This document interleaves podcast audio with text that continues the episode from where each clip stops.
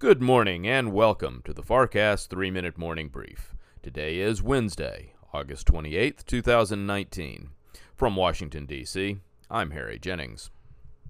U.S. markets retreated in Tuesday trading with the Dow Jones Industrial Average losing one half percent in value, and the S&P 500 and Nasdaq Composite each finishing down three tenths of a percent. For the day, the Dow shed 121 points to close at 25,777. The S&P 500 fell 9 points, closing at 2869, and the Nasdaq dropped 27 points to finish the day at 7826.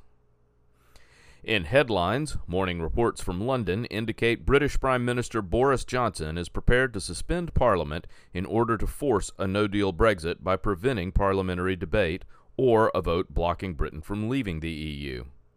Several members of Parliament, notably inclu- including former Conservative government ministers, have said they will call for a no confidence vote to bring down the Johnson government and force a general election rather than allow Parliament to be suspended.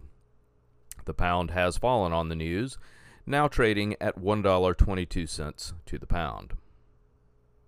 Asian markets were mixed in Wednesday trading. China's Shanghai index lost three tenths of a percent, while Hong Kong's HSI closed down by two tenths of a percent.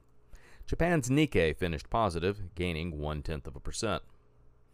European markets are generally lower in morning trading, with the All Europe Stoxx 600 down one half percent at the lunch hour. The German DAX is off by three quarters of a percent, and the French CAC has lost six tenths of a percent. London's FTSE is the outlier among major indices, gaining one quarter percent at midday. In commodities, crude oil prices are continuing yesterday's rally. Currently, the West Texas Intermediate benchmark trades at $55.77 per barrel, up 84 cents from yesterday's final settlement. Gold prices are unchanged in early morning trading, holding at $1,551.80 per ounce. In bond markets, U.S. Treasury prices are again on the rise, pushing yields lower by 1 to 5 basis points.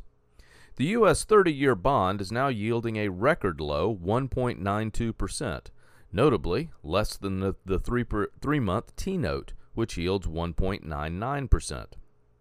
Currently, the U.S. two year is yielding 1.51%, and the U.S. 10 year bill yields 1.46%. The 2 to 10 yield inversion has expanded to 4.8 basis points. U.S. futures are trading in line with yesterday's close. With 3 hours to go before the opening bell, the Dow Jones Industrials, S&P 500, and Nasdaq all have implied opens within one tenth of a percent of yesterday's closing prices. Thank you for listening to the FarrCast 3-Minute Morning Brief. We are with you every day. The U.S. markets are open, providing you with a summary of markets, headlines, commodities, and futures before the opening bell. The FarrCast Weekly podcast will return after Labor Day, bringing you insights from experts and insiders on the markets, policy, and politics. The FarrCast, Wall Street, Washington, and the world. From Washington, D.C., and for the FarrCast, I'm Harry Jennings. From all of us at Farr Miller in Washington, have a productive day.